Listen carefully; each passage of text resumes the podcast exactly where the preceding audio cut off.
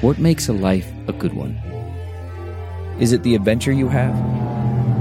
Or the friends you find along the way? Maybe it's pursuing your passion while striving to protect, defend, and save what you believe in every single day.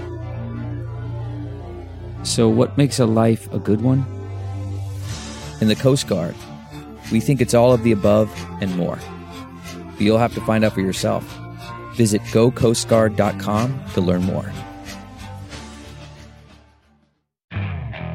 Okay, picture this. It's Friday afternoon when a thought hits you. I can spend another weekend doing the same old whatever, or I can hop into my all new Hyundai Santa Fe and hit the road. With available HTRAC, all wheel drive, and three row seating, my whole family can head deep into the wild. Conquer the weekend in the all new Hyundai Santa Fe. Visit HyundaiUSA.com or call 562 for more details. Hyundai, there's joy in every journey. The comfort of your favorite seat is now your comfy car selling command center, thanks to Carvana. It doesn't get any better than this. Your favorite seat's the best spot in the house. Make it even better by entering your license plate or VIN and getting a real offer in minutes. There really is no place like home. And speaking of home, Carvana will pick up your car from yours after you finalize your offer. Visit Carvana.com or download the app and sell your car from your comfy place. Welcome to episode 138 with my guest Johnny O. I'm Paul Gilmartin. This is the Mental Illness Happy Hour, an hour or two of honesty about all the battles in our heads. From medically diagnosed conditions, past traumas, sexual confusion, to everyday compulsive negative thinking. This show's not meant to be a substitute for professional mental counseling. It's not a doctor's office, it's more like a waiting room that doesn't suck. The website for this show is mentalpod.com. Mentalpod is also the Twitter name you can follow me at. Please go check out the website. You can join the forum. You can uh, take a survey. You can see how other people filled out surveys. Um, you can support the show. Uh, and I'm sure there's other, you can buy a t-shirt, you can buy a coffee mug, uh, and you can shop through our Amazon search portal. Um, what did I want to share? Oh, we have a winner for the uh, monthly donor slash transcriber uh, cutting board raffle. Kelly Price won. Uh, the number that uh, I had picked was 105, and she came closest with the number 99. So uh, thank you, Kelly, for being a monthly donor. I'll be sending that out to her. Um, the other thing, I, oh, I wanted to share this with you guys. Those of you that are are uh, regular listeners, um, actually, I'm going to back up even one step further and uh, welcome our new listeners from that may have found us through iTunes. Uh, iTunes was nice enough to put us on the the homepage uh, this last week, and I know we've been getting a lot of new downloads. So. Um, I'd encourage those of you that want that are new to the podcast and want to know what episodes to listen to. Uh, if you go to the website and do a search on listener favorites, uh, there are two lists of the top 10 episodes as voted by the listeners from 2011 and 2012, and that'd be a good place to start. Um, I had an interesting week this this last week. Overall, I've been feeling really good. I'm in the wood shop, and you know, et cetera, et cetera. Um, but uh, as you know, your regular listeners know, I have a very complicated uh, relationship with my mom. Cut contact with her about a year and a half ago. Um, some thoughts and feelings and memories surfaced that I had pushed down for a long time, and has just felt false to be around her. And um, and I've really enjoyed the, the, the time away. And she's been sending me letters. Um, I stopped responding about six months ago um, because even the letters were starting to make me sad and bum me out, and it felt like there was manipulation and throwing other people under the bus, and and um, and she sent me something um, recently, um, which was a, a clipping from a, a, a reading, and in a nutshell, I won't read you the whole thing, but in a nutshell, it basically said, "You you your depression and all your issues come from your dad being an alcoholic. That's what made you shut down, but you're shutting other people out. And I'm one of them. And you, it's all in your head. I haven't done anything wrong. And, uh, and it just, it just, I, I just felt like somebody punched me in the stomach, you know? And, um, but I was like, you know, I got to a place a while ago, you know, maybe a year ago, where I, I just was like, this person is never going to change. She has her own issues. Um, and I just need to accept her for how she is, whether I have contact with her, her or or not. Um, and but it just it's like I feel like every if, I feel like I'm dealing with an octopus, and every time I pin one arm down, seven more are coming at me, and um, and it pissed me off and made me sad that she's saying this is all in in my head, um, and so as you as you regular listeners know, uh, the way that I play ice hockey is a barometer of how I'm feeling spiritually, and um, so I went to play a game the other night. And it's so funny because I said to my wife, uh, we were we were going to dinner beforehand, and uh, and I said, "Oh, it's a it's a full moon. You know, some somebody's going to lose their shit tonight." And um, having no idea I would be the one that lost my shit that night. And so I'm I'm playing uh, in this game, and it's really close, and we're up by one goal, and there's like two minutes left. And the puck comes into our end, and this guy and I are battling for it. And he grabs my arm and he pulls it around his waist and falls down. In, in other words, he makes it look like I've taken him down. And sure enough, I get a penalty for it. And and I was just I saw red. You know, I was just like so I sit in the penalty box and I can't wait to get out to confront him about just what a cheap fuck he is for doing that. And so I skate up to him and I was like, man, that was really cheap. And he starts talking shit. Like, yeah, well, you know, maybe you should stop the two goals I scored on you. And, and I just lost my shit. I'm challenging him to a fight. I'm calling him a, you know, a, a cunt. And I like too how when people tap into my mom shit, how I always call him a cunt, but I never even realized until literally an hour ago that that that's why I, I don't call people cunts any other time.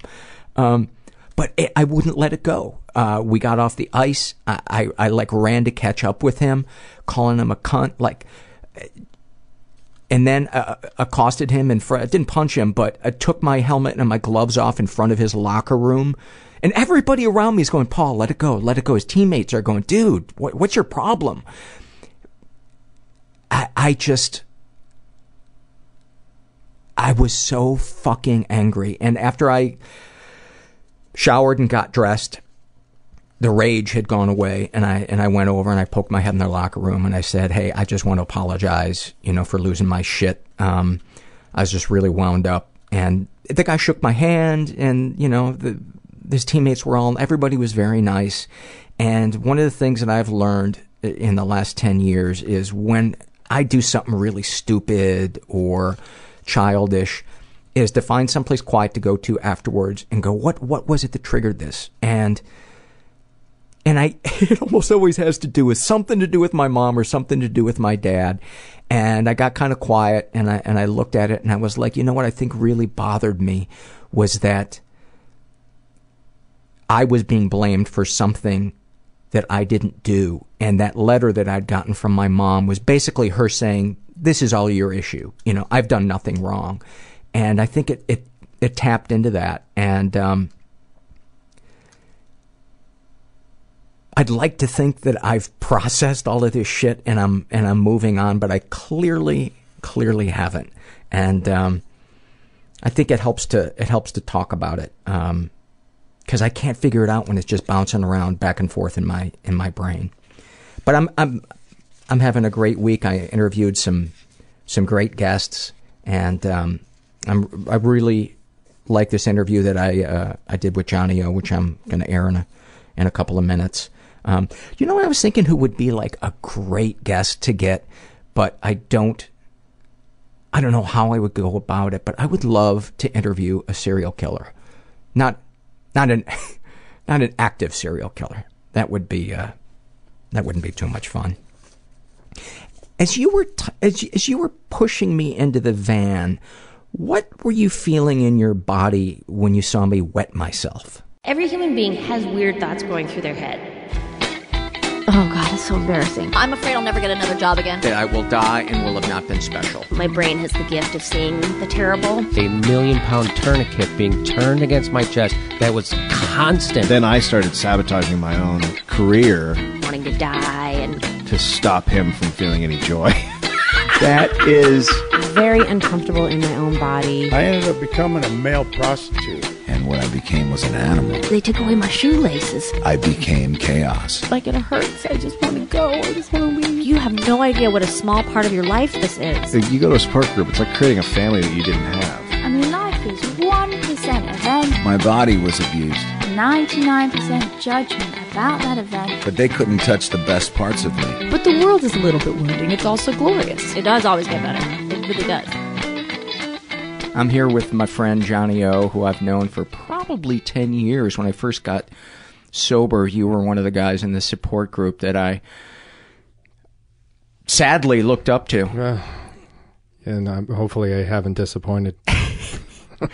Uh, I've always enjoyed the honesty and the, the, the humor that you bring. Um, and I, I remember a moment, I think I was about six months sober, and you and Gary were um, across the room, and you guys were sharing some kind of inside joke, and you were laughing. And I remember being jealous because I didn't have those kind of friendships yet. I Right. would eventually, but that was a big attraction um, Yeah. for me. And uh, I've never said that to you, and I just wanted to thank you for Yeah, being appreciate that. somebody that um,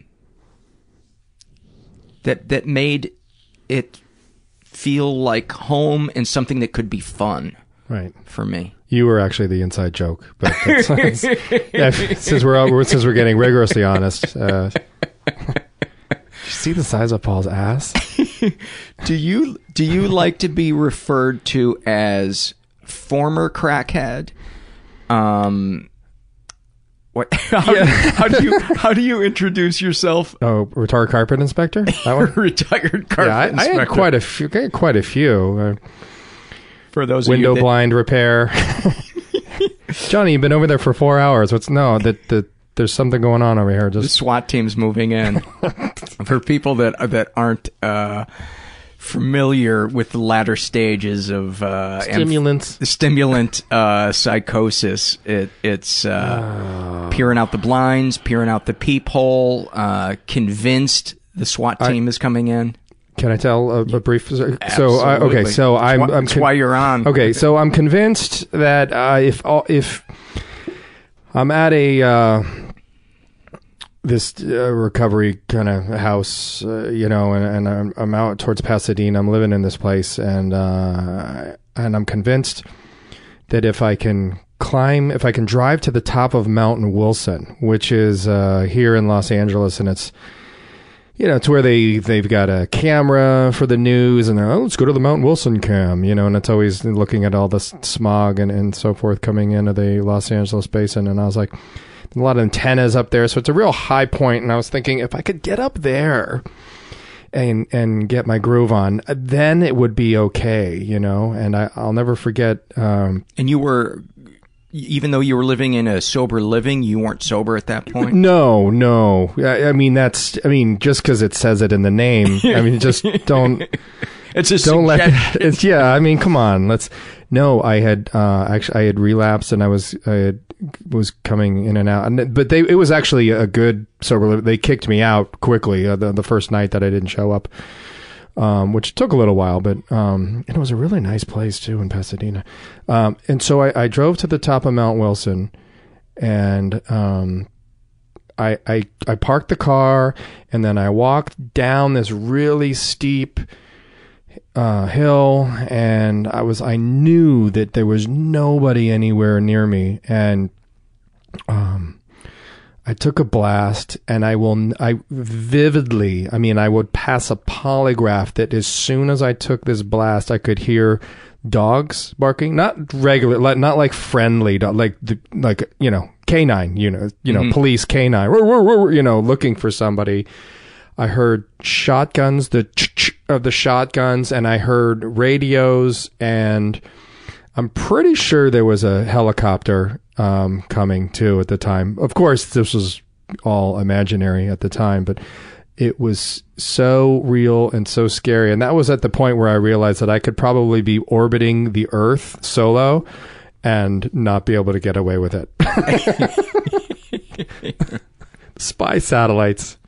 Uh, was that a moment of clarity for you, or was that just another in a series uh, of? It was just another in a series. I mean, it was just more, you know, of of just like wow, if the experiments that didn't work, and well, well you know, I was convinced, you know, of course I've got all the right answers to everything. I mean, you should come and ask me because I was happy to, you know, spread my wisdom with anybody that cared to ask. So I knew the answers to everything and I was convinced that if I could just get up there and there was, and I knew there was nobody around that everything, you know, everything would be fine. You'd So- be able to use like a gentleman. Absolutely, you know, You- and it just, I, you know. You were a um, gentleman crackhead. Absolutely. Uh, Yeah. Towards the end, you were smoking in a top hat and tails. Exactly. Yeah, that was all though. that was Let's let's talk about uh, what your childhood is is like. Um Or is like. You're still is a like, child. I know at the tender age of 46. No, I left uh And you've been sober for how long now? uh 16 January 1st 97. So coming up on 17. It's end October. So um, coming up on 17 and uh I I take no credit for it. I take credit for getting out of the way and allowing you know the support group and the God of my own understanding to kind of step in and you know take the wheel. So um, growing up, I was uh, youngest of six kids, um, which we call that Vatican roulette. And uh, I, I was born in New York, out in Garden City, out on Long Island, and uh, I was there till I was about five, and then we moved to uh, North Jersey to a town called Mahwah, which is about it's about 20 25 miles northwest of Manhattan. You know, pretty suburby kind of a deal and um um and my my dad drank a lot, you know, and I don't I don't think uh, he was alcoholic, you know, and Just a heavy drinker. you know, in some of the literature that that we've got, um, you know, it talks about a type of hard drinker who might die a few years before his time, but given a good enough reason, he can stop or moderate. And uh, you know, my dad never never missed a day of work. You know, I mean, he he made a good living. He worked as as a lawyer and um, rager. You know, uh, both my parents are still alive. They're both. Uh, my mom's 88, my dad's 87. And they both live in the same house where I grew up in. Um, so there was a lot of, uh, you know, my my dad kind of smacked us around a little bit, you know, because we got in trouble, and yeah, you know, I don't think there was no such thing as.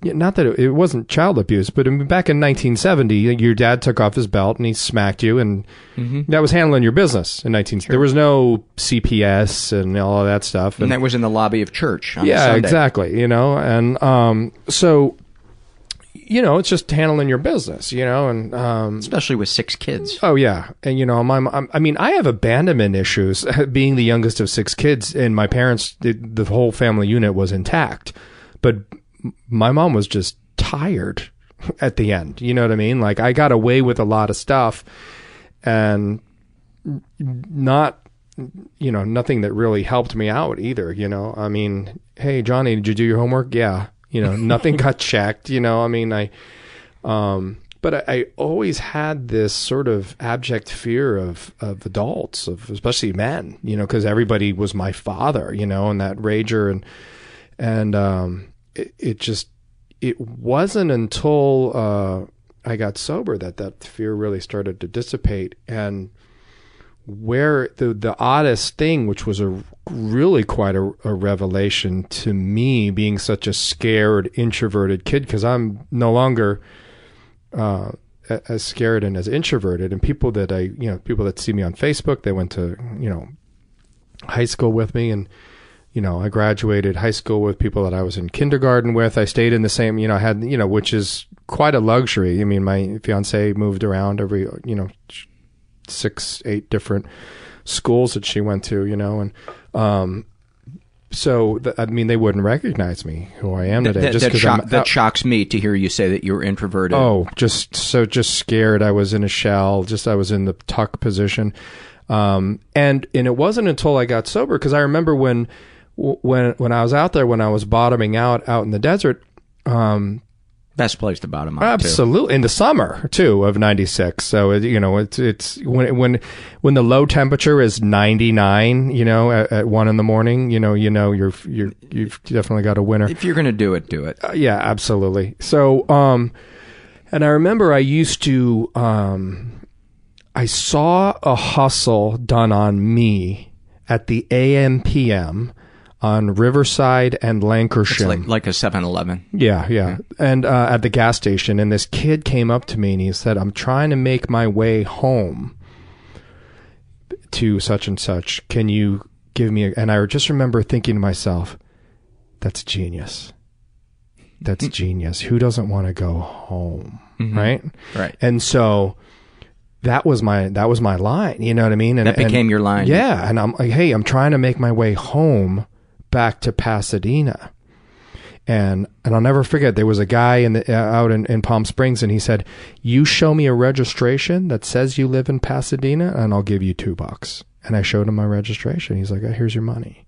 You know and I'll never forget I mean the people people were the general public are pushovers. You know like and it wasn't until I was backed against a corner where I really needed to assert myself and it wasn't like I was strong arm robbing anybody. You know, I was just I was bumming money, and then I also um, I did the universal um, sign that my car is broken down, and I put the the hood up, even though my line was that I was run out of gas, right? But I knew the power of communication. Nothing. If if my car is over there and I point to my car and it's just sitting there, nobody's. But when if I put my hood up on the car, it says I'm broken down, right? Yeah. And I'm a photographer, you know, in visual. So I'm all about visuals, and and and so even though the, I was, you know, technically run out of gas, which I kind of always was because they got in the way of my using. Um, I- it, I just, I just remember thinking to myself, like, wow, this is, I am a genius, you know, and, and people would just be like, and I remember like this, I remember How much would you make a day doing that? uh, on a just enough to leave. Just to, I would put a few bucks in, in in the tank and then and then go score. You know, I mean, uh, I remember one guy like rolled his rolled his arm eyes and he was like, "Ah, I don't have any money here. Here's ten bucks. You know what I mean? Like, I mean, and I was just like, wow. And I remember there was this one family where they I made twenty bucks. Like I got like five from the back seat, ten from the front seat, and another five from the drive. You just rubbing your hands together. And, and I'm just going, the general public are pushovers. What was what was I so afraid of growing up? You know, like it really shattered these. You know, I got sober at 30, so for 30 years, this like adults are scary and don't interact. You know, Yeah. and um, and I heard a line, and I remember my dad later on when I was probably 10 years sober or so. I, I went home. You know, my parents were getting up there in age, and my, my dad, um, you know, they've got money, but they, they're not. The, the the yard is totally overgrown in their house. The the the shrubs are above the garage line uh, on the house. It's a two story, you know, colonial, and and I'm just and I went out there for a few weeks to just go to be of service to my folks, you know what I mean, and do some yard work. And it was, you know, around November time. And, um, you know, I took the, I mean, I had to break out the chainsaw and stuff like that. And, and I tr- trimmed the hedges really great in the front. And, and then there was this one rhododendron in the front that I trimmed that apparently I wasn't supposed to trim. And my dad went off on me in a tirade for a solid five minutes, which seemed like five hours. What the f is wrong? How You can say fuck- stupid? fuck him. okay, how the fuck are you stupid? That's the stupidest fuck. How can you? blah, blah. Just going on and on of how stupid that I was. Of why did I cut that? Tr-?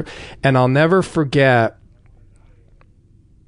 just the feeling. And here I am in the house that I grew up in since I'm five, and I'm flashback to like a eight year old boy, you know. And how long ago did this happen? Oh, this was 2007. So I've Okay. been sober for 10 years at the time. You know what I mean? And I just remember very small voice started in my head and then it started vocalizing through my mouth and it said, You don't get to talk to me this way.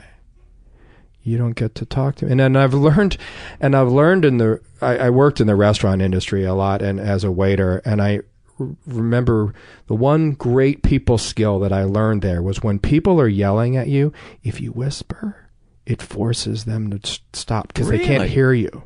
Yeah. When they're yelling at you and you say, "Sir, hold on a second. Just and if you start whispering to them, they have to bring it down.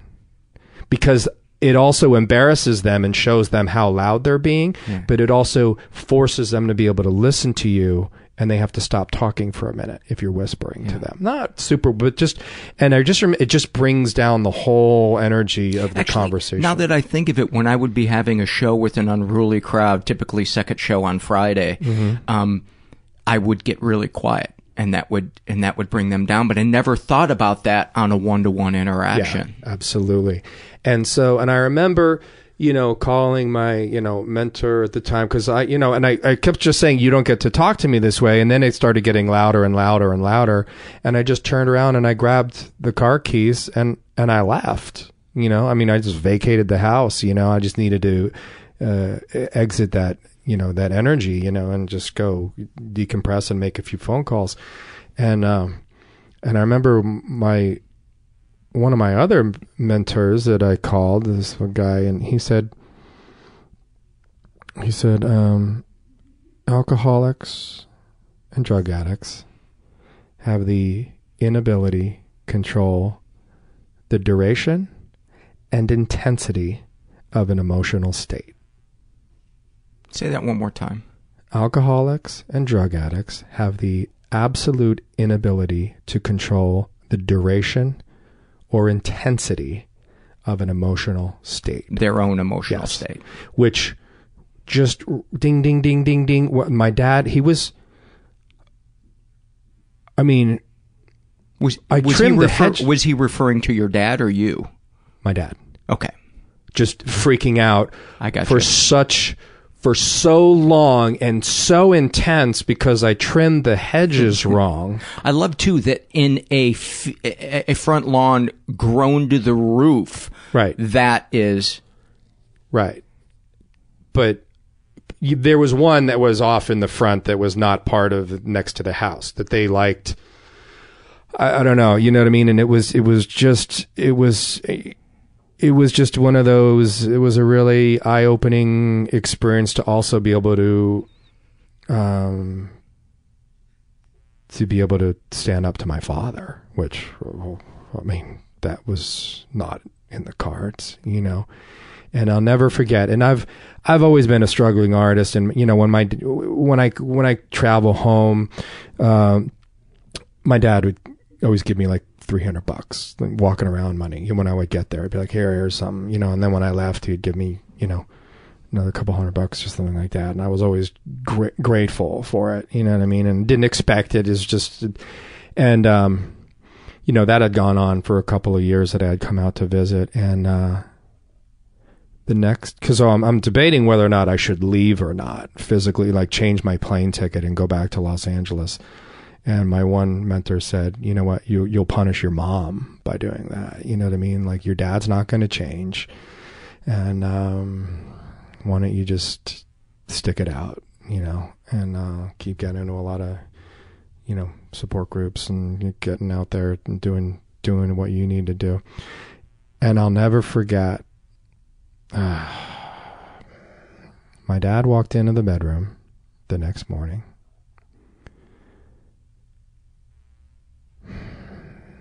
And he handed me an envelope with a thousand dollars in cash.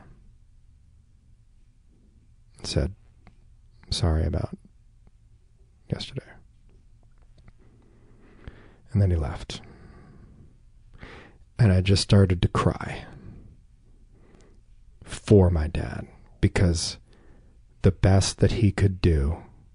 I don't even think he said he was sorry because I don't think he was really emotionally capable. of. He's just like, that's the best that my dad could do. you know, and it was I was so sad for him that he just knows to throw money at stuff. He has no other coping skills. He's got no other he doesn't know how to communicate his feelings. And, you know, my dad had a really, really difficult life growing up and his dad died early. You know what I mean? So I know he's got a ton of wreckage too. You know what I mean? So it's not like he's, but it was just one of those uh, moments of clarity and sobriety of like, wow, you know, just really powerful. So, you know, growing up was not cakewalk. I mean, I had an older brother. Um, he was 17 years old when I was born. He was off to college. He went to University of Virginia. I was still in diapers, and he was out of the house. I never really knew him. Um, you know, we we still talk. We talk on the phone, but it, he, 17 years older than I am, and then I have four sisters. You know, so which that was challenging. You know, um, how, how so? Just you know, just it really gave me some real great insight into women as a result. You know what I mean? I think I read. Uh, I always I always joke around when I I, say, I read every issue of Cosmo from seventy nine to eighty nine that was left in the in the bathroom. You know, and I. I uh, I, I, knew more about uh, water retention, multiple orgasms, and you know, uh, heavy flow days than any ten year old should know. And I was like, "Oh my god, I am behind the wall. This is some privied information." Um, yeah, you know, I don't know. It just I, there was no. My dad was out making money. He wasn't really around, and just had my sisters, and you know, we used to fight a lot and stuff. It was just really, really weird. I, I just kind of got lost in the shuffle a little bit. You know what I mean? A little bit of, like I said, abandonment issues, just being lost in the shuffle, which I didn't. That stuff didn't surface until I got sober. Of like, wow, I because I thought abandonment issues you needed to actually be abandoned right. and you know a broken home or you know somebody died or this and that and the other and but you know sure enough I can have dysfunction with stuff still being intact. It's, it's so interesting how we don't realize that major stuff until we experience healthy relationships and yeah. then we realize the absence of what was there and that that can fuck us up or, you know, trigger issues that then we can go, oh, okay, how can I control that now? Well, when my dad yells at me, I can walk away instead of trying to yeah. to change him. Yeah, yeah, no, fascinating. So let's let's fast forward then to the teenage years. Am I skipping over anything from from childhood? No, not really. I mean, just you know, it, it was just really awkward and uh, shy, just a shy kid, you know. Um, t- teenage years, uh, I started to play in a band. I, I, learned how to play bass guitar in eighth grade or whatever, and joined a band, and um, and that was a great escape for me in, in, in music, and that started to, you know, become a lot for me. I wasn't a reader, you know. I know I've, I know a lot of people's stories are that they got engrossed in books and that was their you know kind of fantasy stuff and they would you know um, kind of get out of you know being a whole different place and um, uh, I was massive ADHD to this day and I mean you know people are like oh I just want to curl up with a good book is like nails on a chalkboard for really? me yeah I just what's I, the, what's the fantasy for you to deal with it when you're anxiety or your ADHD is having its way? Um, I I do um I do visual stuff. I tweak out on video games at home. what, this, what are some of the favorites to this day? Battlefield Three, of course. Yeah. I mean, I, I'm, but I'm I'm so extreme. Like, so of course you can't just play the game because you're playing with you know 32 versus 32 you got 64 people in a game and you know there's you're flying in a helicopter with a guy and you're not able to really communicate other than the typing typing to the guy you know and you, that's granted he speaks or understands english so i'm on the voiceover ip you know mm-hmm. i've joined a clan you know i mean yeah. we've so i mean it's yeah. i mean but the experience is so much better as a result because you've got this whole group and everybody's actually doing something that's focused rather than everybody running around like an ant farm, you know. Um, and probably there's a feeling of the greater good, no matter how shallow and fantasy like that is. Oh, It's, yeah. You've got a purpose for that Oh, for that moment. Absolutely. I mean, and I can, you know, I can go for, uh, you know, because you can't, you can't just log on for forty five minutes. I mean, you can't. There's, you don't, you, you got to be able to go deep. you know? I, I go until the hunger is so intense or my bladder is going to explode. Yeah. There's yeah.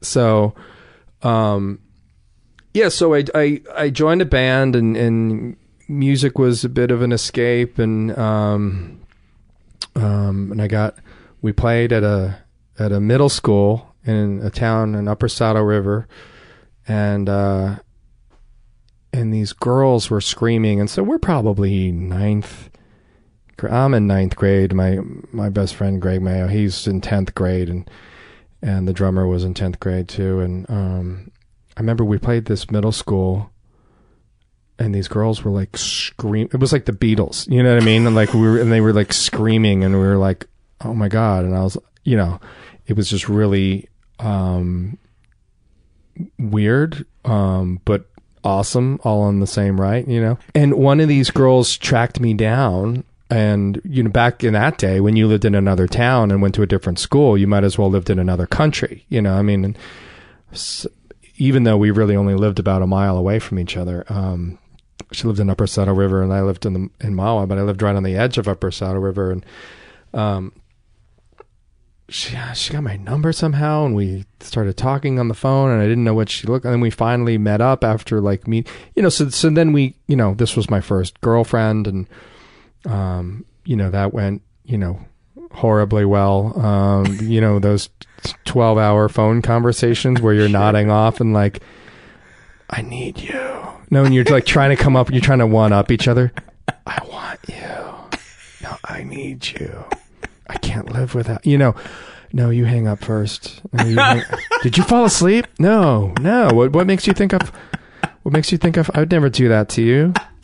I'm just insane, you know. So um, that didn't go well. It went well for a time, and um, you know, and then it didn't, and then we were breaking up, and um, had she found a shittier band? to fall in love no, with? no, it was just it was just getting too weird with us and just too intense, and we were we were like, you know, and I'll never forget. My sister Kathy told me as we were breaking up, she's like, I bet, and her name was Erin. She goes, I bet you and Erin want to get married, and I was like.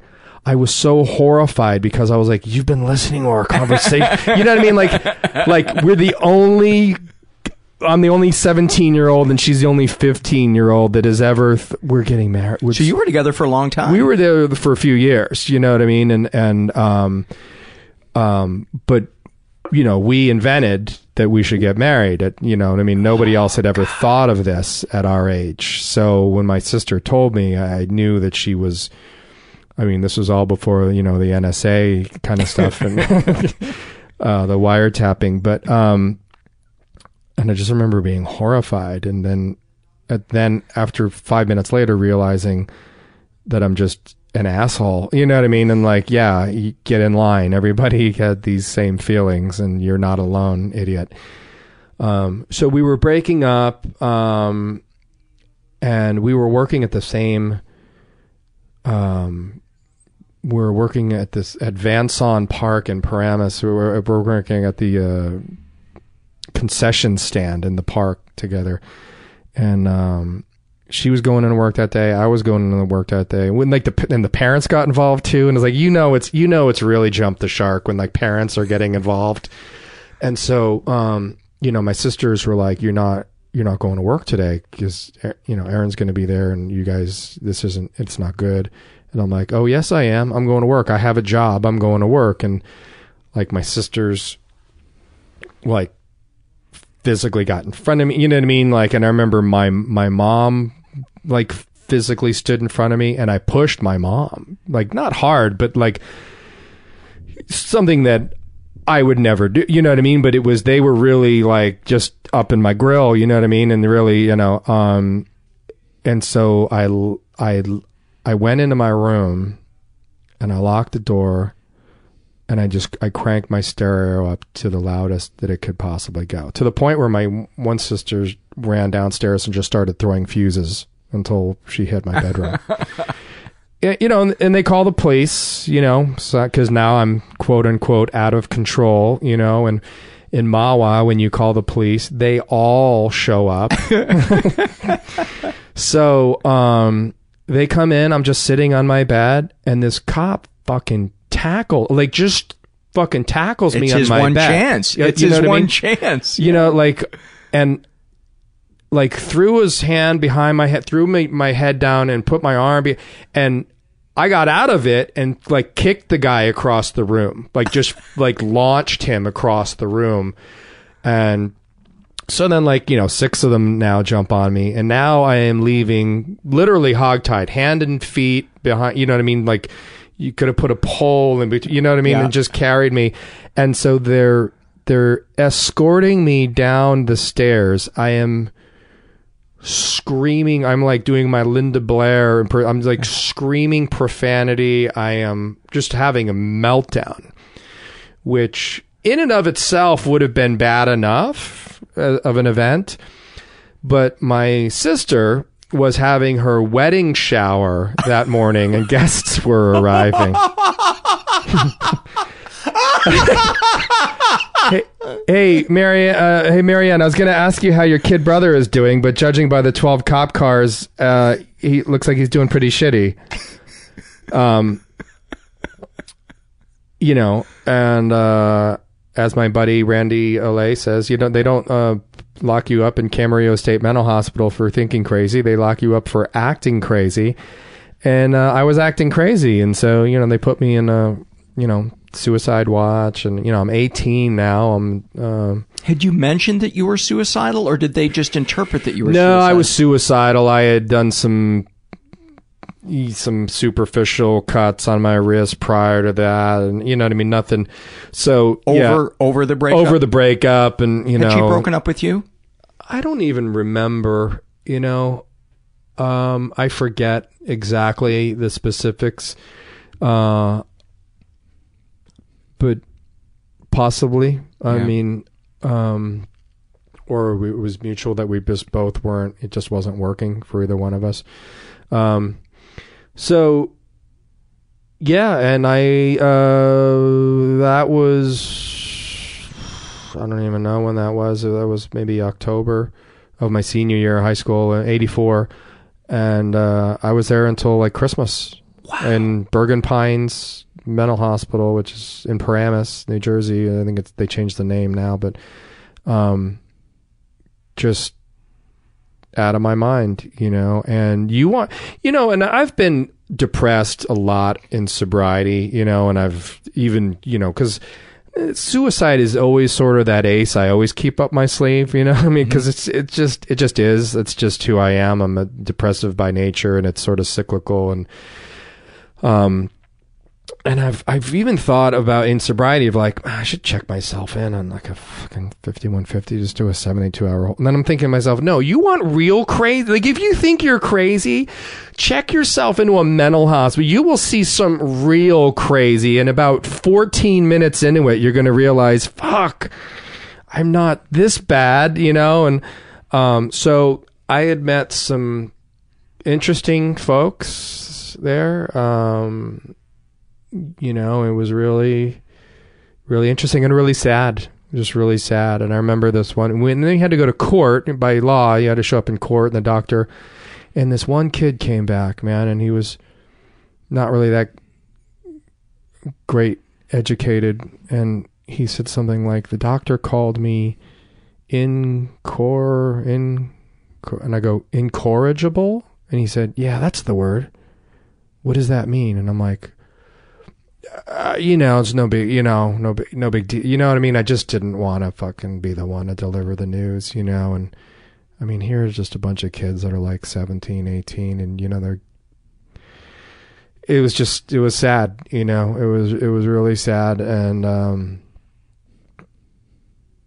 it was really interesting. And I'll never forget when I came back into school. I had been gone from my senior year of high school for two and a half months, just gone. And nobody really knew I was gone anyway because I was not even a blip on the fucking radar anywhere because I was just so introverted and shy. And a few people knew. And I'll never ever forget the school nurse saying to me, Did they tell you what you should tell any of the kids while you've been gone for two and a half months? Did she know? She knew, yeah. As, as a nurse, I think she was she needed to know right, for legal reasons or whatever. But she knew, and I said, "No, I don't have a story to tell anybody." And she looked at me with such sadness and compassion, of like this poor kid, and I'll never forget that feeling of the school nurse going, Wow. How did it? Did it feel good? Did it feel no, bad? It felt horrible. Yeah. Felt horrible of like you don't even you you know you should have come up with a cover story. You know like we're you know what I mean, but um you know, thank God I wasn't, you know, up for, you know, homecoming king or any shit like that. I mean nobody not that many people even knew that I was gone. You know, it was just really really interesting. And then when I got out of that, and I I had not taken a drink yet because I had seen my dad. I had seen the the instances and how he treated my mom and um, just a lot of verbal abuse and emotion. You know, no real physical abuse at all. But um, and my dad was uh, was a lawyer, so everybody was stupid. Mm-hmm. You know, and my my mom was one of nine from a very very blue collar. Oh, you're you, you don't get an education, you're gonna wind up like your uncles. Look at them fixing TVs for a living. you know, and um, and it was just uh, so. when I got out of the hospital, I made a conscious decision that the world is not a safe place, and I need to get high. But I can't drink because I don't really like the taste of drinking, and I don't like what it did to my dad. I saw what it did to my dad, and um, started smoking weed. Then started selling weed because I was good at you know fairly good enough at math to understand that you could buy an ounce, you know, in Nyack on, on, the you know right on the river there and right by the Tappan Zee Bridge and sell it to all your friends for four times the price. So and um yeah, and then it escalated and then um I started doing uh, little purple microdot mescaline, which Mm-hmm. you know I don't. Um, and again, you could go to the South Bronx and buy them for a dollar a piece and sell them for four, and seemed like a good idea at the time. And uh, I was in another band at the time, and um, we um were over at this guy's house, the guitarist's house.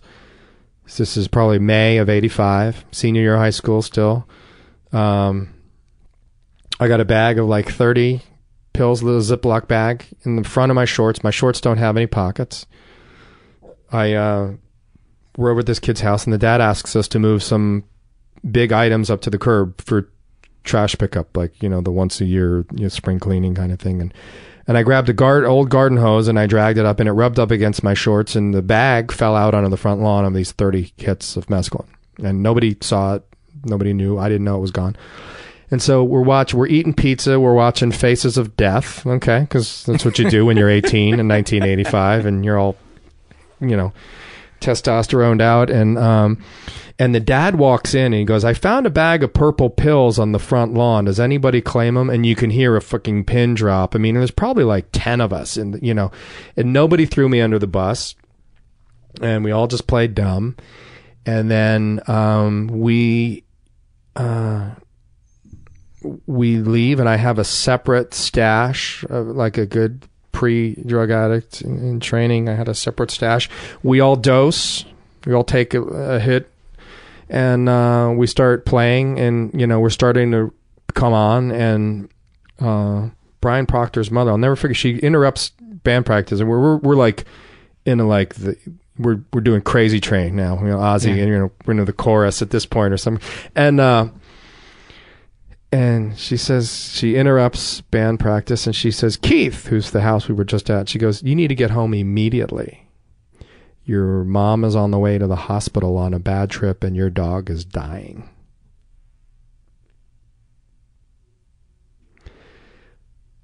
For reasons yet obscure they found this bag of 30 pills and i think to this day i don't know what she was thinking. I think she thought they were like sprinkles for cupcakes or something like that, and she ate a handful of them. Maybe they poured them into the trash. Maybe the trash spilled out onto the floor, and their dog, their purebred German Shepherd named Trooper, that everybody loved in the neighborhood, licked them off the floor and died. Now, this guy how shall we say this all took place in North Jersey. Anybody that's watched The Sopranos understands that that entire storyline was based in North Jersey, and this guy was in the quote unquote vending machine business. You know, The- and the uh, father the of- father of the- of the family. Yeah. So And that's the guy that had found him on the front lawn. Yes, yes. And he, I'll never forget. We're in a huge house. I'm, and it's in a two-story house. I'm in the basement. He is at the front door, banging on the front door. Now he's back from the hospital and he's looking for me. How And did he know it was you? They they gave me up at that point. Oh, You know what I mean? When when the mom wound up in the hospital, they you know they gave me up. I mean, I don't can't blame him. Uh, so, um, and he's like, "Where is he? That kid was eating pizza that I bought over in my fucking house. Where is he? I'm gonna kill him. I'm gonna kill him. I'm in the vending machine business. I break kneecaps for a living. Where is he?" And I just remember being on the run, you know, and I'm tripping. Don't uh, don't don't get, I'm still, you know, I'm still on mescaline at the time. So um just total total fucking nightmare, you know. Um yeah, just not one of my high points, you know. Um ominous warning which I failed to heed. You know, I have not touched an ounce of alcohol in my story um, smoking a little bit of weed, taking some meth. I'm six months into my drug career, and I put a mobster's wife in the hospital, and I killed her dog. And I will go head to head with anybody on this podcast or any that I am the biggest dog lover that there is. When, you know, when I came home as a newborn from the hospital, we had dogs. I always had dogs in the house, and and uh, Uh, when you went on the run, did that guy ever catch up with you? No. Um, I remember the next morning, my mom came in crying. I guess they had called the house, obviously. And my dad, being the lawyer that he is, I don't want you to talk to anybody about anything. Blah, blah, blah, blah. You just like totally like zero compa It's just like just a fucking lawyer talking to a client. You know, I was like, gee, thanks, dad. You know, um, and what I think what really triggered, uh, they had a daughter who was probably five years older, who had been in and out of rehab, and it was like, wow, one more time, drugs are infiltrating our lives, you know. Um, but yeah, it just um, and I think they knew their son was involved too. So I, I don't know for whatever reason, but they just it just kind of dissipated and didn't really come to a head, you know. So, what's what's the next kind of seminal moment in your downslide? So I move out to Los Angeles because New Jersey, my family is the problem, right? if I can just, you know, the tender age of 24, tear in my eye. Uh, I drove cross country. I photographed all the national parks of the western United States on a three month, 17,000 mile driving tour of the Rocky Mountains to the West Coast, man. And it was probably, and it was, well, I didn't even realize it at the time, but it was one of my first spiritual experiences that I ever, you know, um, and it was something that I was able to draw on once I got back once I got sober, it was to realize that, yeah, I didn't make any of that stuff. You know, just sitting inside Glacier National Park and at nighttime watching you can see the Milky Way, and I mean, I'm a kid from Jersey. You know, you can't, you don't get to see many stars there based on just the, tr- just the scattered light from all the street lights and stuff like that. And you can see satellites flying through the sky in Really? Montana. Yeah, I mean, just fascinating. I mean, you can see the space shuttle if you're if the space shuttle is up. I mean, you can. It's really fascinating. It's shit I had never seen before, and it was just really fascinating. And you know, shortly therein, uh, you know, I had a lot of entitlement issues. The world owed me. Where's mine? You know, Let, let's just go back real quickly to that that spiritual feeling that you had. Can you describe it? W- was it a conscious thing? Was it just a feeling in your body? it was a it was a feeling like that I'm I'm it was very it was very humbling that you there look at all of those stars every one of those is is is, is a sun and could possibly have orbiting planets with life and you are a grain of sand on the beach and you're really not that important. In, in a good way not in a you know. Like your problems aren't that big, or? Just that well no because my problems are my problems and they're at you know if they're in the red zone redlining for me then there's you know it was more of a um there is a much greater bigger picture out there. I see.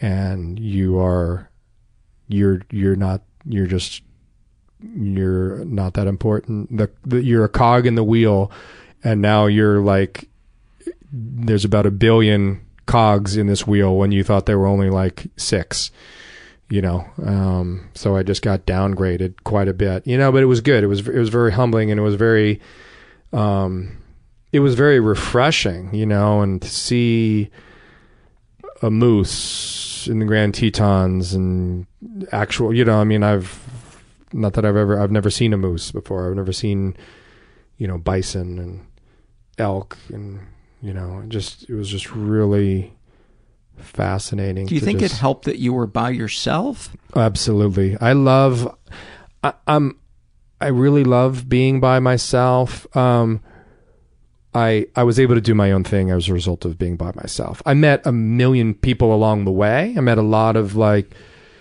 a lot of Germans. This was fall of 1990 as we were sending troops to Kuwait for the first invasion and um and there were a lot of Germans. I think the, the exchange rate was really great and and they were like riding there I was meeting guys riding bicycles through the rock from you know Glacier National Park down to Colorado you know Wow. like doing thousand mile treks on their bike and camping out you know and I met them in the campgrounds and um it was just it was really interesting and I just and I got to tell people a little bit about America you know and the, the little that I knew was some kid from Jersey who didn't really get out much, you know, and um, it it was it was really interesting. It was just very eye opening, and um, just the sheer beauty. And so what happened was when the Gulf War broke out, which was on my birthday, which my my natal birthday is, is January sixteenth of sixty seven, but it technically it was uh, the 17th local time, Baghdad, but it was the 16th. And, I, you know, it's like where were you? I was in a laundromat in San Diego. And I remember, you know, hearing the, you know, hearing flashes over Baghdad. And, and I, ne- I'll never forget how patriotic that I felt after having seen America for the first time. You know what I mean? Because I had toyed with the idea, because 88 was the centennial or bicentennial of Australia. Mm-hmm. And I remember there was, I was like, oh, I'd love to go to Australia. And I remember thinking to myself, what are you going to say when they say, how does, how, what's the Grand Canyon like? Have you ever been to Yellowstone National? I'm like, I've never even seen fucking America. How dare I go off and abroad and try to be some, you know, ambassador? I've got nothing to say about America other than, you know, Jersey and Manhattan, which is great. It's just not America.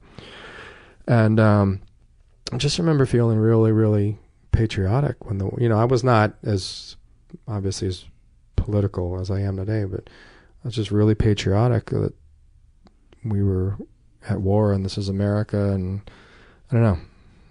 It was really interesting. and and uh, I find it interesting too because you are left leaning, correct? Yeah. And a lot of people assume that people on the left aren't patriotic, and I and I like that Yeah. you prove that quite the opposite. Um, liberals, though many of them are accused of being too hard on America, Yeah. that I think many liberals, myself included, it comes from a place of loving this country and Yeah. wanting to see it do the right thing. Yeah. Um, not to not to take it down.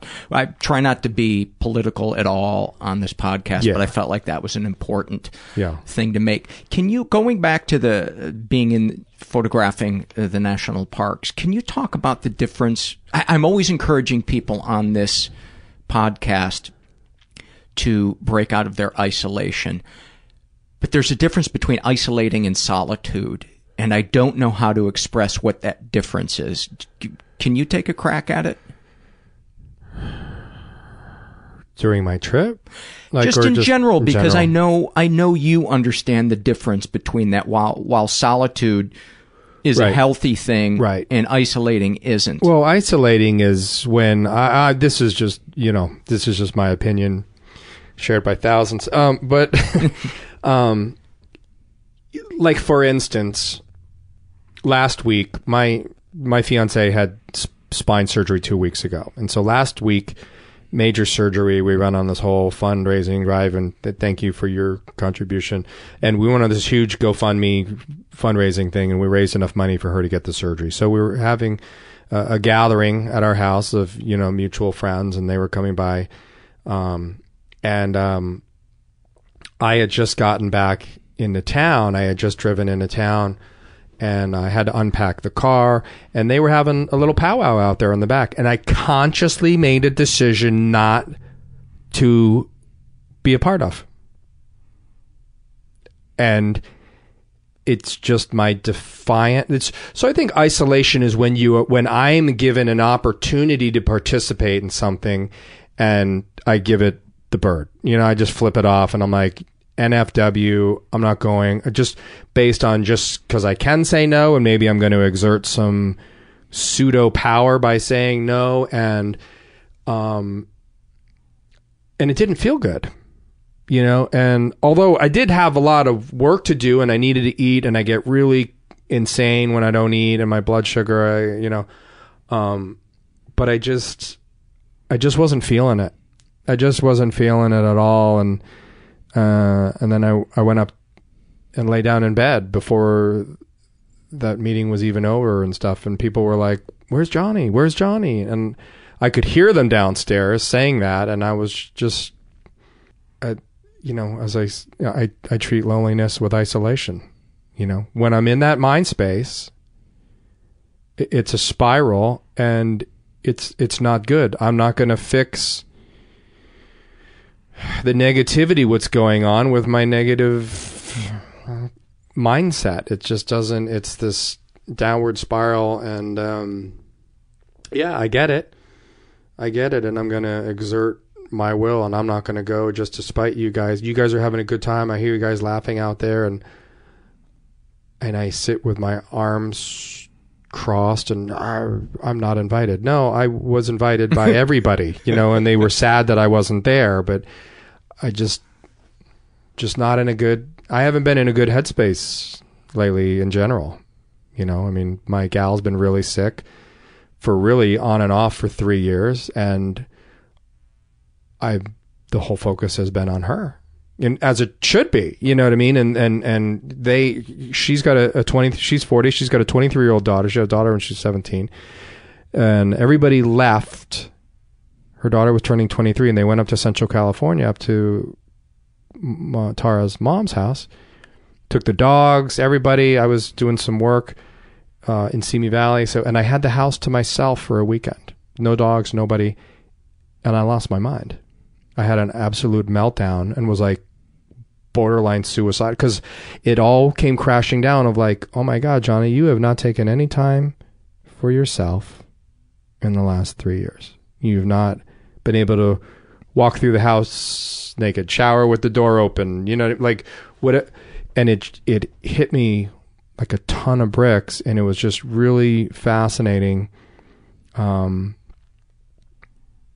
of how that hit me you know and it was really you know, and I'm just I'm on I'm on the road a lot. I'm working. Uh, I'm I'm the sole breadwinner now, and And and Tara's health issues have been very very serious. Oh yeah, I mean she had her first round of health issues, which was her. She had an underactive thyroid. She has something called Hashimoto's, which is an autoimmune disease where your body goes and attacks your thyroid. Which, for those of you that don't know, and I didn't know, it's the really the central computer that runs all of your hormones, everything. You know, and and she couldn't get out of bed for a year. You know, she was just fatigued. She'd do a load of laundry and felt like she just worked an 18 hour day on her feet. And she was not sleeping and she gained a bunch of weight. And right after that, she was having ovarian cysts, which is like a stabbing pain.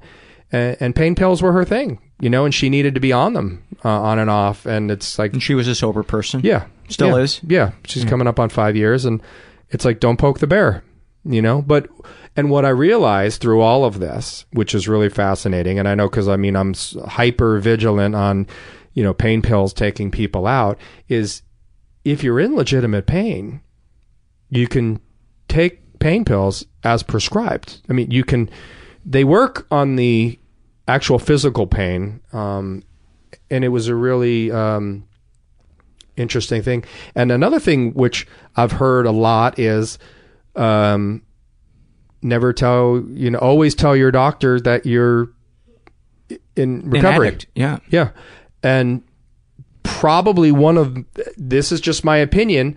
And I've seen it. Probably one of the worst things that you can do, because then you're only going to get Advil. They won't.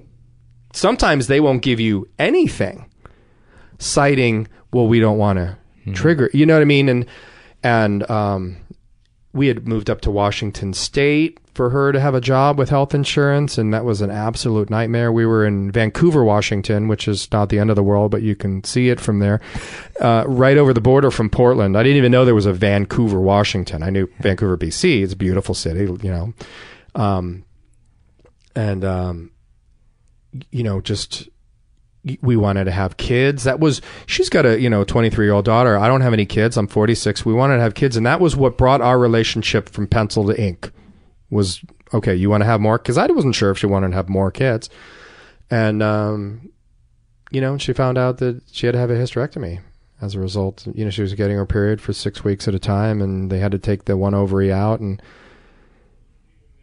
you know, there's just a lot of grief and loss that goes behind that. That it's you know, when we were we were fighting a lot too, and you know what I mean, and um, she was you know beforehand with the with the the thyroid issue, like her hormones, like they were having her on testosterone, they had her on all these, you know, and as my mentor Ralph says to me, he goes, Johnny, you ain't talking to Tara no more.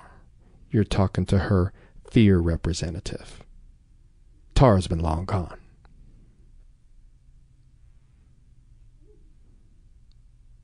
And that is no, there is no truer statement. You know, I mean, we were just, she's scared. Understandably. Yeah, you know what I mean, and like, and I always kid around meetings with her there, and I'm like, you know, like even moving back to Los Angeles, and she found out that she was um, a victim of um, identity theft and stuff like that. And she's like, "We're totally, we're totally fucked. We're never gonna have a, we're never gonna find a place. We're never." But there's nothing I can do or say to her that's gonna make it any better Mhm. and she needed to have her own experience. And through all of this, you know, she has found out that, you know, the kindness of strangers with this GoFundMe site, you know what I mean? And um, she was very humbled by it all, and a kinder, gentler Tara has emerged as a result, and somebody who's got a lot of faith because based on experience. That's where my all my faith is not, oh, I heard some guy tell a story. no, it's real world shit that took place. I mean, that's where And sometimes by doing nothing, by Yeah. not reacting, Yeah. can be the most spiritual thing that we can do, which is oftentimes the hardest thing to do. Yeah. Um, And she was on the verge of being paralyzed by this growth Yeah. in her spine. I she mean, had a two inch tumor inside her spine covering T9 through 12, which is T, the thoracic uh, vertebrae. And it's press, it was pressing on her nerves and to the point where she was losing feeling in her extremities and she was starting to lose bladder control. I mean, and, and the, the, the spine surgeon saw the MRI and, and, you know, and she used to go into emergency rooms. She was, she just, I mean, picture walking home, you come home, um, you know, I do these sales gigs. I'm on the road for 10 days and I come home and you, your fiance is just sitting around the house fucking crying all day, just in absolute pain, you know, even taking pain pills and it's just not, or, you know, and it's just a really powerless, helpless feeling. And, um, just really, really, really challenging. Did you make any conscious decision to to feed your soul, to take care of yourself? I, No. I know you had that epiphany when you were in the house by yourself. No, that was the, the epiphany took place. That was when I realized how I had been neglecting myself. And how long Uh, ago was that? Oh shit, that was only that was into September. That was a month ago. Okay. You know, so I mean, um, I've just realized that you need to put the oxygen mask on yourself first, and then you know the kid or the passenger, you know, or whatever. And uh, it's it's been challenging. My whole focus has been on her, and challenging to be uh, around her. And some of the times, I was like, I'm I'm glad I'm leaving for the next ten days because we this we need to turn it into like a, like a tinder box, you know. So I want to hear you talk about your experience in the desert. you could parachute me into Bangkok, Thailand, not speaking any time. Like you give me 20 minutes and I'm finding somebody that has dope. I mean, I think it's a skill set that many of us possess. Um, and I'll never forget. I was at a at a re- recovery place, and we're going around. It's there's only there's like eight guys, eight girls, and you know we needed the bed space, and um, I wasn't done, you know, and I knew enough uh, that I wasn't done, and um, and I shared at the noon meeting there with, within the house, and I said, "I'm leaving. I'm making a conscious effort to leave, and I'm going to go get loaded. I'm not going to sugarcoat this at all. Uh, it's 12:20 right now. I will be high by 4 p.m. I will be in hell by 4:15. I do not want anybody to envy me for what I'm about to do, but it's necessary and part of my plan. And sure enough, and I've you know found some dope houses and you know hang out with some some gang members, some brothers from South Central LA that uh, that had been thrown out of South Central LA, which is a feat in and of itself. It's sort of like the was the one guy, like the drummer for Guns N' Roses, that got thrown out for doing too much dope. You know, like I don't. Really, I don't really understand how you get thrown out of a band like that by doing too like you've got to be doing an exorbitant amount of dope to be thrown out of a band like that. So um yeah, this was the cream of the crop and the brothers took one look at me and like who let this cop in, you know, and they fucking patted me down for a microphone and they swore that I was the police and um And this is where in the desert? this is in Desert Hot Springs, which is across the freeway from Palm Springs. It's if you're coming out, there's all the windmills that start. Palm Springs is off on the right, on the south side of the 10 freeway, and Desert Hot Springs is off on the left. And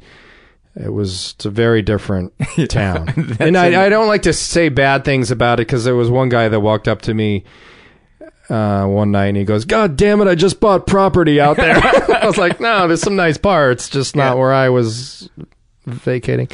And your drug that you were looking for was crack. Crack, Yeah. yeah, absolutely. That was it. So the brothers were were slinging crack, and there were white guys slinging meth. And meth really, I just didn't like it. I didn't like the, the taste. I didn't like the drip, whatever, and it just was too too much.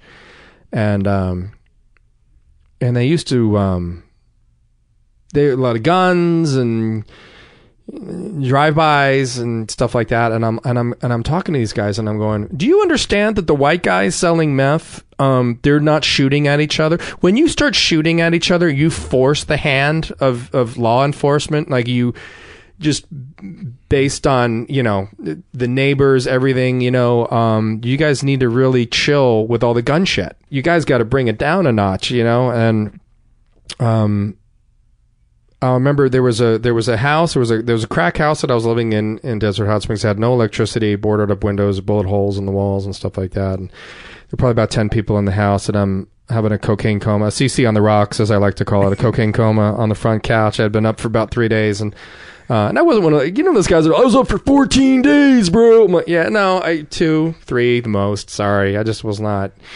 Um, so um, not that I don't like to out bottom somebody because that's definitely you know especially when you're new. Um, and it was probably like four in the morning, and and these there's only one door to get in and out, and these these gang rival gang came by and they poured gasoline around the house. They lit the house on fire.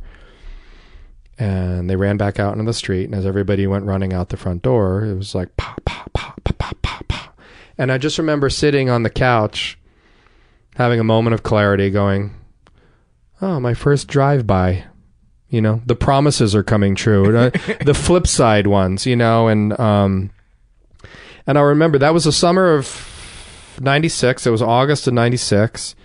And I remember just seeing kids with backpacks on, waiting next couple of days, waiting for school. School was starting. And I just remember thinking, Johnny, the whole world is going on. Look at the kids are starting school again. It's the end of August.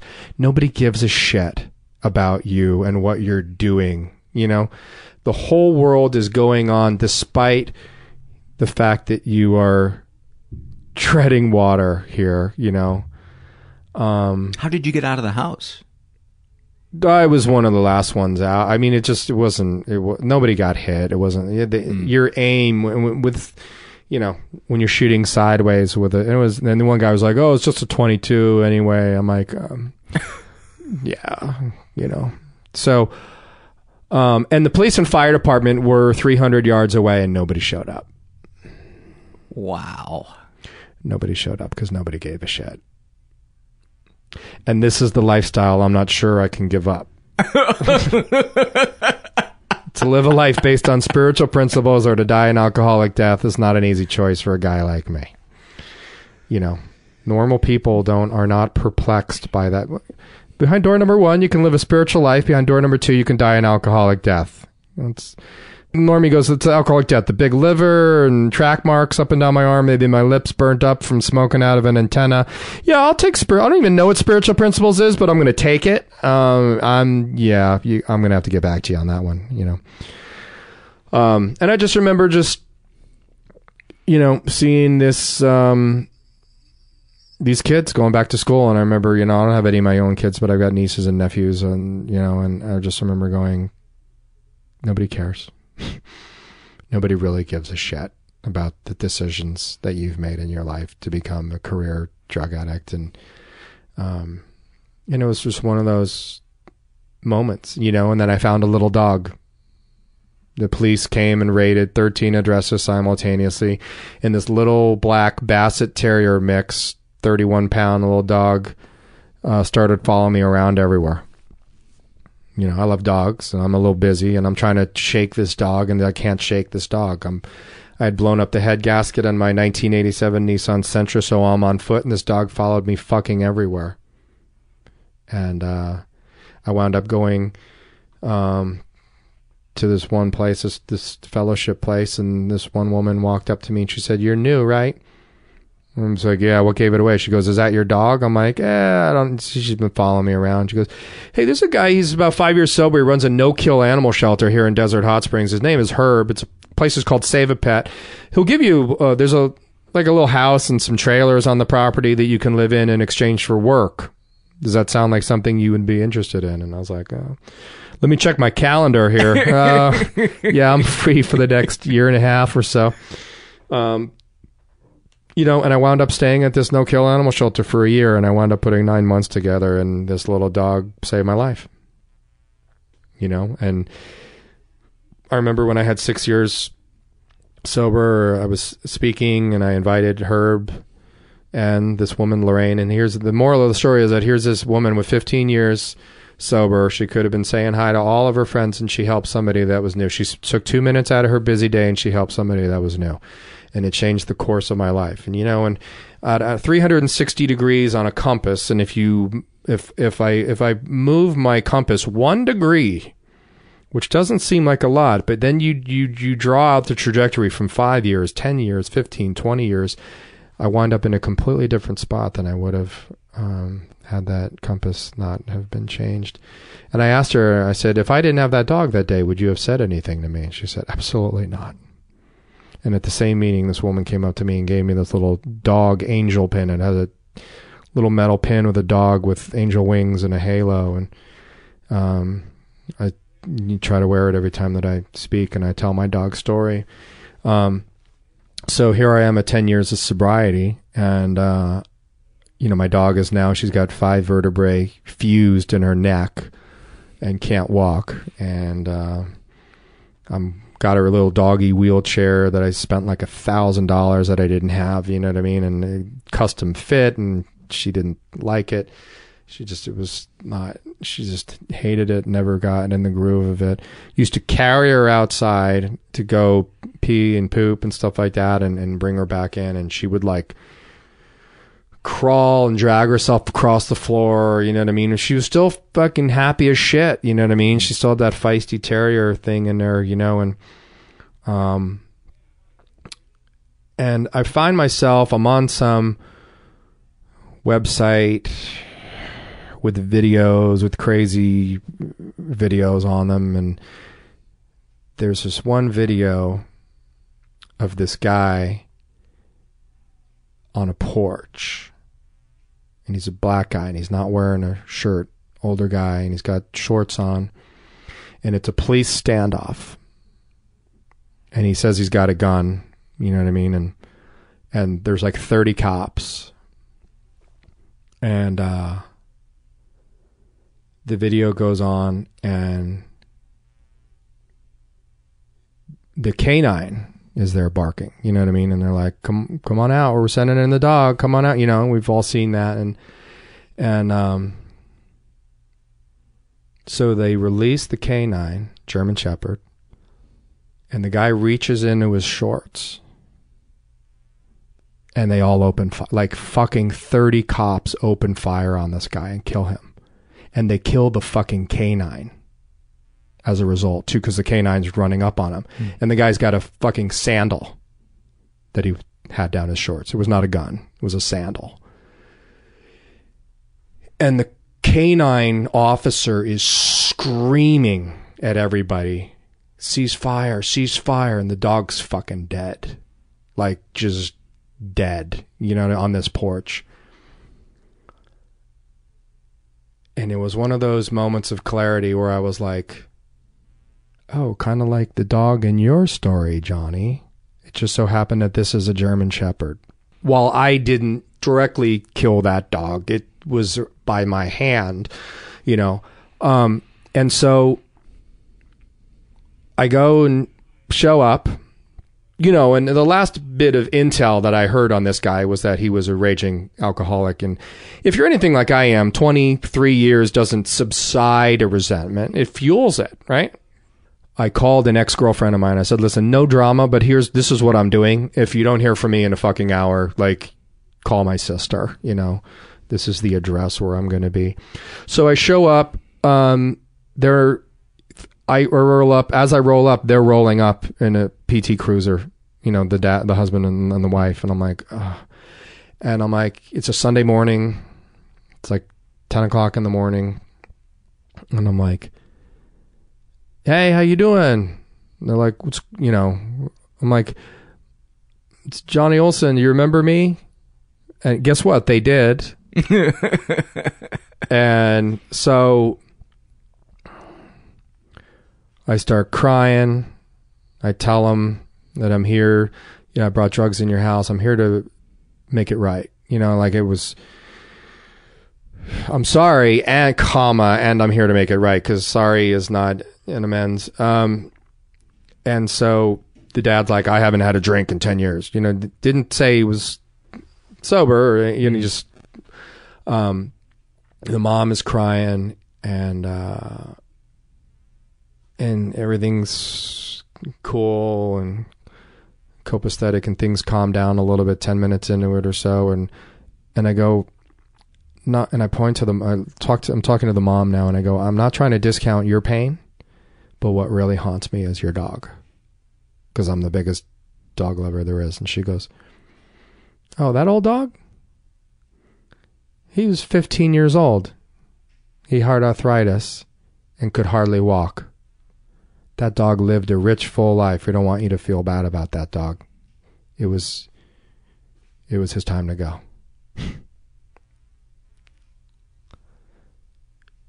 How, what a 23, 25 year circle of guilt and shame that I felt over this incident.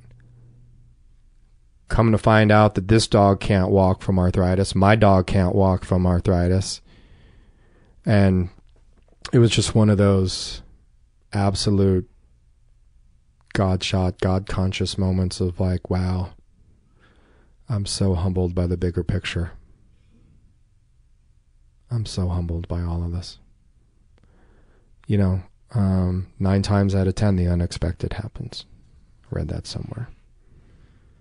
So, I love that. F- I love the feeling of being connected with the people that I'm around in the universe and the, you know, like my sisters have lake houses up at, up near Lake George, upstate New York. You know, and just being out there, you know, with Tara and just and connecting with everybody and just having it be perfect. These are the good old days. Right here, right now.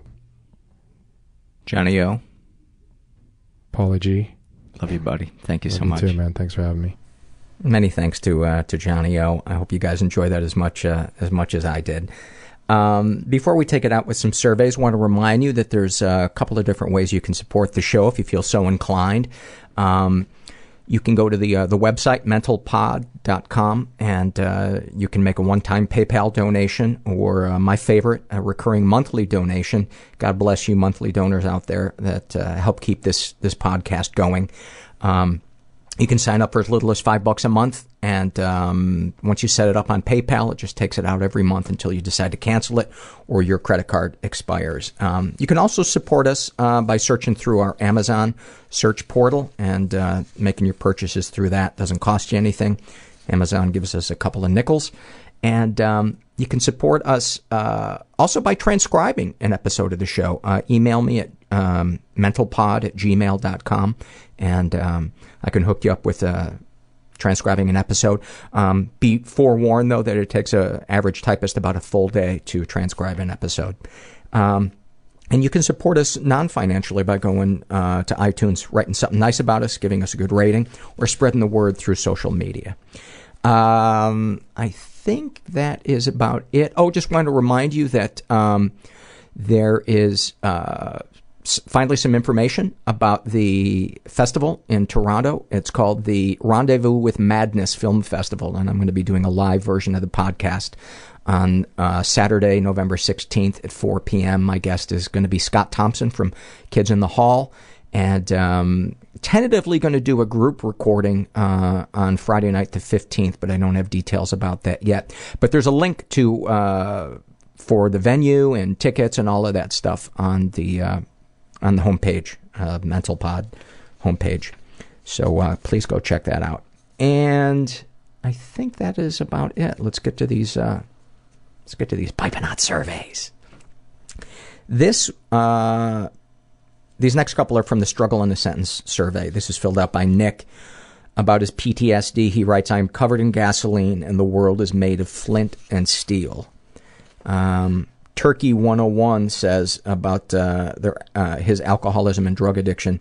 My alcoholism is like the cutoff switch. All feeling goes away till I wake up the next day and the switch is back on and someone turned the intensity all the way up. I really relate to that one.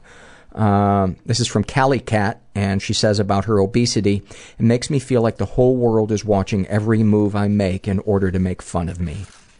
Uh, about her depression, Sarah says, It's like I'm reading the worst first person narrative ever, and I have no desire or energy to keep reading to see if it gets any better. That's a great one. Uh, this is from the Shame and Secret survey.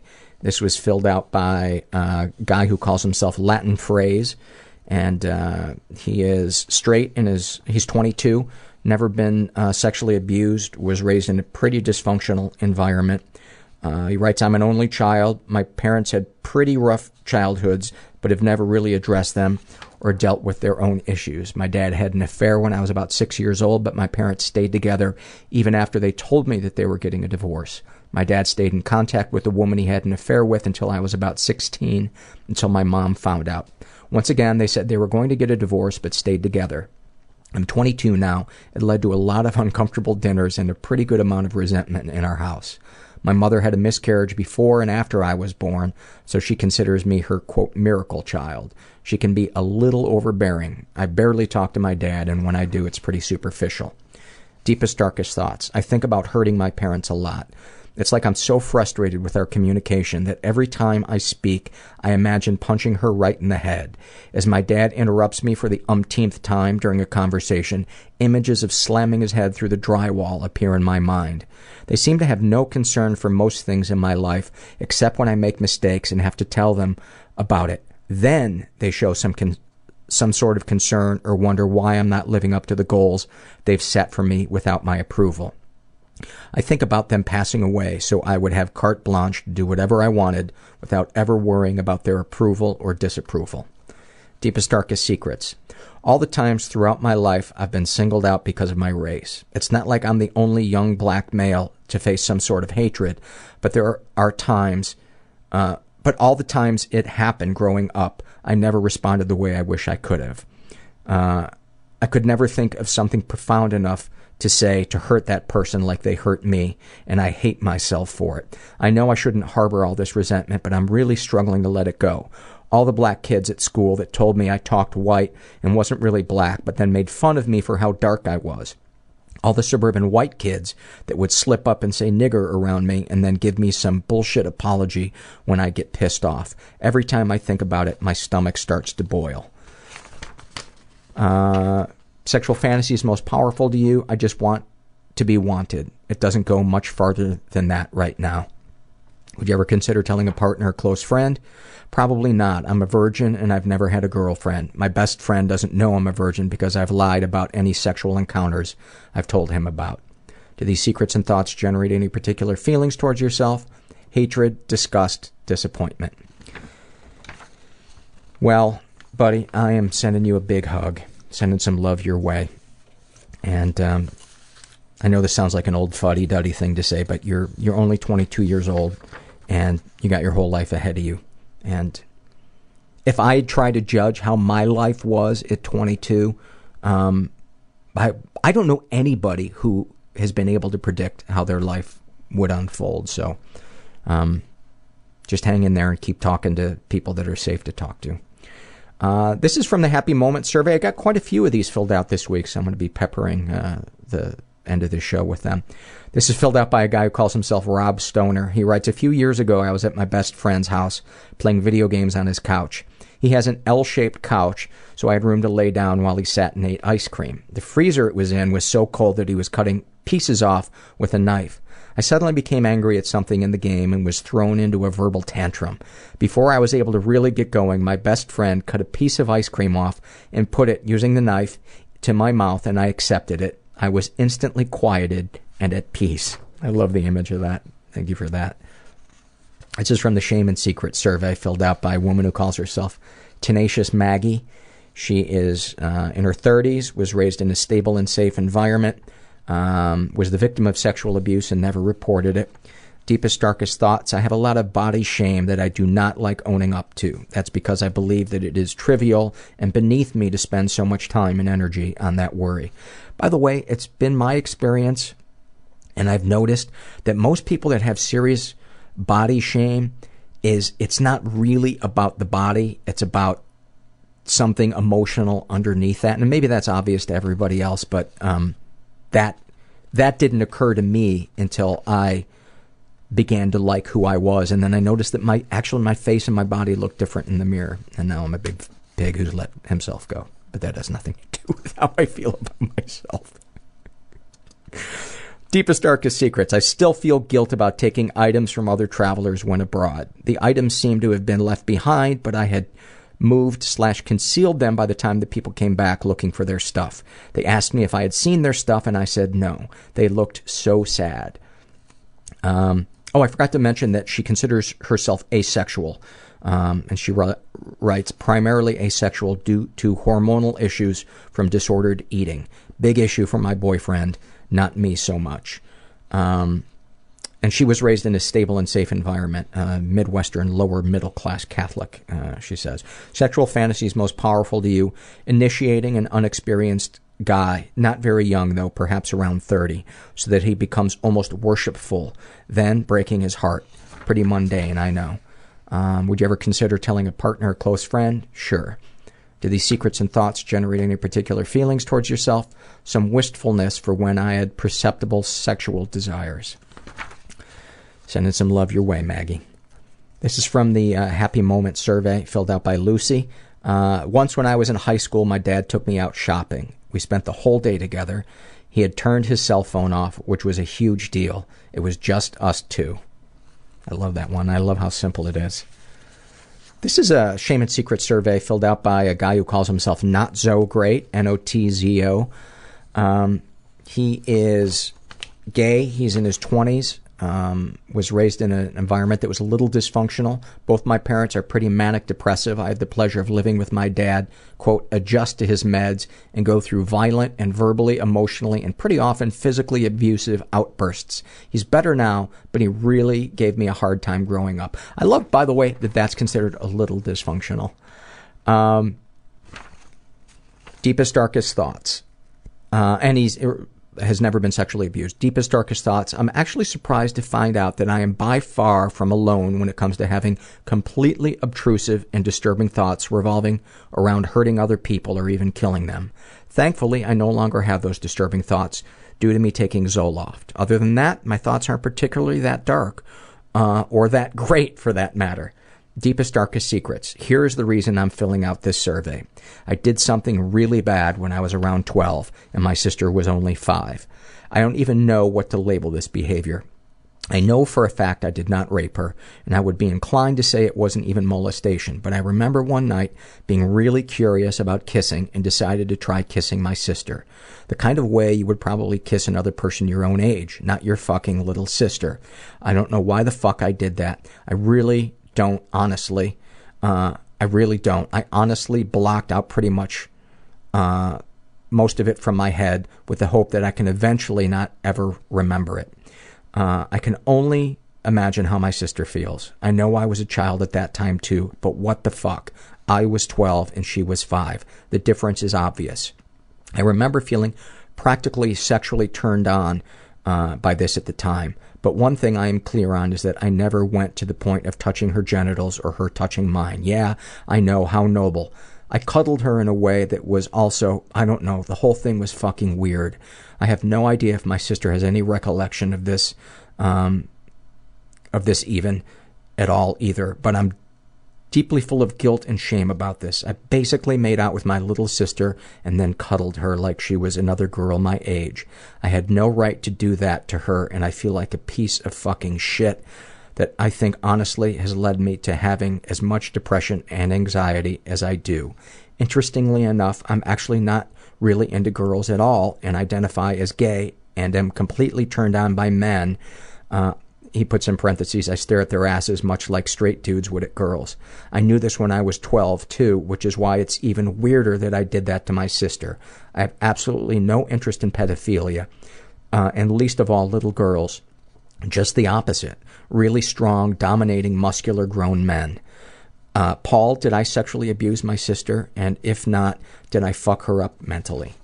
Um, I would not be the person to ask that. Um, I'm a jackass that tells dick jokes, but as I read this, you know, it it sounds like th- that's a really common thing that that kids do with their siblings. Did it fuck her up? I don't know, but I think you should ask her and talk to her. And I think you should talk to a therapist about this. But I do know this you're being way, way, way too hard on yourself.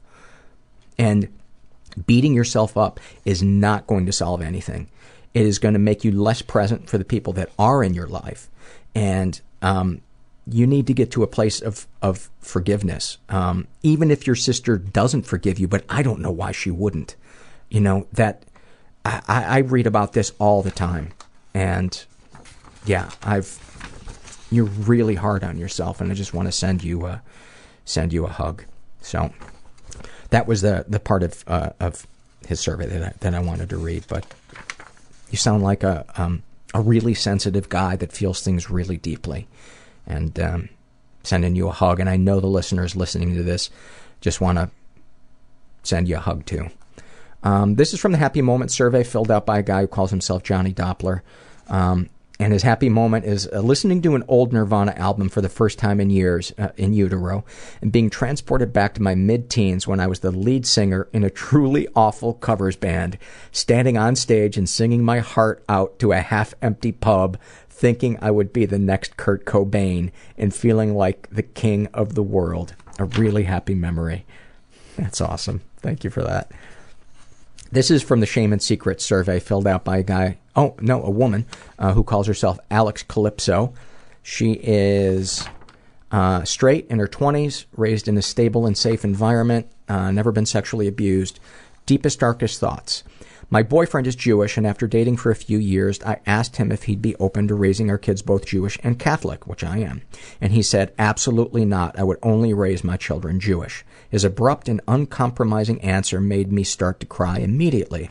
I cried for days and days. I'm not very religious.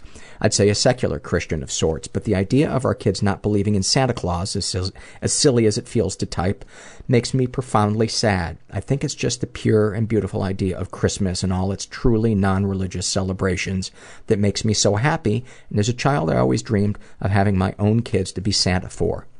So after crying for a few days, I decided I loved my boyfriend too much to let a Christmas tree break us up. I told him I'd be willing to raise our children Jewish, which is true. Years have gone by since then, and when the subject of having a Christmas tree in our apartment, where we are currently childless, came up, my boyfriend said, absolutely not once again. Now I'm wondering if I've made a huge mistake, and if I conti- and if I continue uh, and eventually marry him, I will secretly resent him for taking away my family Christmas. Also, part of me knows I don't want to break up with him because he's my first boyfriend and we've been together for five and a half, half years. Plus, I'm afraid I won't slash can't find anyone better. I feel completely undesirable and I hate the way I look. Also, I'm not sexually attracted to my boyfriend physically at all. I think most of it has to do with the fact that he's so turned on by me that makes me love him. I really wish he'd lose about 15 to 20 pounds because he's gained a lot of weight in his gut in the last few years. But I don't have the heart to say anything. He's also uh, has a way lower sex drive than I do, which pisses me off because after all the stereotypes that guys want sex all the time, he's turning me down all the time because he's too tired or too full from eating his weight in sushi to do me. So of course that doesn't help my self image at all. We're in our fucking 20s, and after five and a half years, I've maybe had sex 20 to 30 times. And now, after living with him for the past month, I've had sex maybe twice. What the fuck? And it's supposed to get worse as we get older, and I lose my figure? This blows. My first thought as I read this is go to counseling immediately or break up with this guy. Do not get married to this guy do not. Because from what you've shared here, you guys both have deep seated issues that need to be worked on if there's ever going to be any kind of intimacy between the two of you. And the fact that you that, that you shared that you're afraid that you can't or won't find somebody else is a terrible position to approach a relationship from because you give all your power to that other person and it sounds like this guy is relishing his power. I mean, what a dick to say absolutely not, you know, to not even ask you, you know, to talk about it in a nuanced way. Yeah. So that that I could read more of your uh, of your survey, but that was the important thing that I I wanted to read from that. Um, and you will be amazed with with counseling and support groups how much people can change. My wife and I are completely different people than we were when we met 25 years ago. We're both still assholes, but we're completely different assholes. Um, this is from the babysitter survey, one that doesn't get filled out too often. Um, and this is filled out by a female who calls herself Blurf. She's straight in her 20s and was raised in a pretty dysfunctional environment. Uh, was the victim of sexual abuse outside of the events described here and uh, never reported it. And she writes uh, During a summer when I was around five, my mom asked a neighbor boy around 15 years old to watch my brothers and I several times. We knew the boy because he was a neighbor and our mothers were PTA buddies. While lying on the couch, he invited me to lie on my back on his chest while watching TV. Uh, he put his hands in my underwear and rubbed my vagina while thrusting uh, while I was on top of him. He did this several times while babysitting, sometimes with my brothers in the room.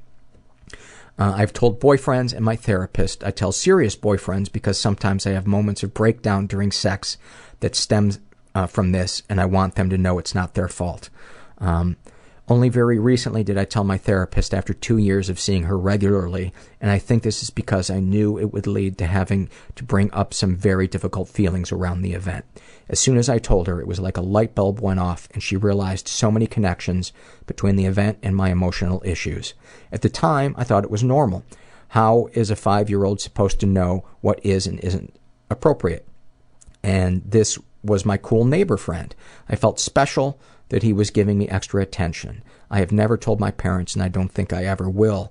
I believe this repeated abuse has had an immense effect on my relationships with men and my need for approval from them. I also find that I am attracted to men who are very aggressive during sex. Promiscuity in my life now is also something I think has resulted from the abuse. If a man wants to have sex with me, it somehow means I'm more worthy. Uh, I have a lot of resentment towards my mom for leaving me with someone who wasn't trustworthy. Of course, she could have never have known this would happen, but I wish she would have thought more about leaving her young daughter with a teenage boy unsupervised. Because I've never told her what happened, I sometimes want to throw it in her face when I'm upset at her and tell her that her negligence has made my life very difficult, but I can't imagine what kind of guilt that would bring on her. Part of me also thinks she wouldn't believe me, and having to endure the pain that would bring sounds worse than keeping the secret to myself. And shame, of course, that I let him do it more than once because I didn't know any better. Well, if you don't know any better, which children don't, you're not letting him do it. Um, and something to pay attention to there is the fact that you're afraid your mom isn't going to believe you. You know, that speaks of an issue with your mom, regardless of this event, that um, is in my mind kind of kind of serious but god i hope I, I hope that you can not blame yourself for any any of this. Um, do you feel any damage was done? She writes lots of damage. As I mentioned, I think the abuse has affected my taste in men, and I end up with people who aren't good to me, and I'm honestly not attracted to the nice guys who are, and that's really common, by the way. Sexually, I'm unable to get off unless the guy fingers me, and I feel a lot of shame around masturbation, so I never touch myself in a sexual way. I also think this abuse happening so early in my life set me up on my path to major depression and anxiety issues. And that makes perfect sense to me. And um, it's great that you're you're finally sharing this with your therapist. And um, I, I, I hope you find find some peace and get to a place um, where you you feel like you're um, you can be present in the bedroom and, and be attracted to, to people that are healthy for you. Um, and uh, finally, this is from that uh, Happy Moments survey filled out by a guy who calls himself Paul Ford. And he writes, Sometimes I take mental snapshots when being somewhere I know I won't come back to. Uh, one time I was sitting in my apartment in the old Soviet Union. Too much snow had fallen outside, and the radiator was working overtime. It was almost too hot inside. Maybe it was the tea I'd just been drinking, but nonetheless it felt really good being safe and warm on the inside, looking out at this massive white, gray, and dark blue blackish color that comes around sundown in the winter when the snow is falling heavily. Maybe it was the week that had just passed that I was feeling good about. I can't really remember. I just remember my toes feeling warm and the surroundings on that Sunday. That is a moment I really feel happy about, but there are many like this. Thank you for that, Paul. And thank you guys for continuing to listen and give your support. And uh, welcome to our new listeners. And um, I hope if you heard, I hope you heard something um, in this episode that reminds you that you're not alone and that there is hope. And um, thanks for listening. Everybody I know is bizarrely beautifully Everybody fucked up I in know some is weird way. bizarrely beautifully fucked up in some weird is way. Bizarrely beautifully fucked up in some weird way.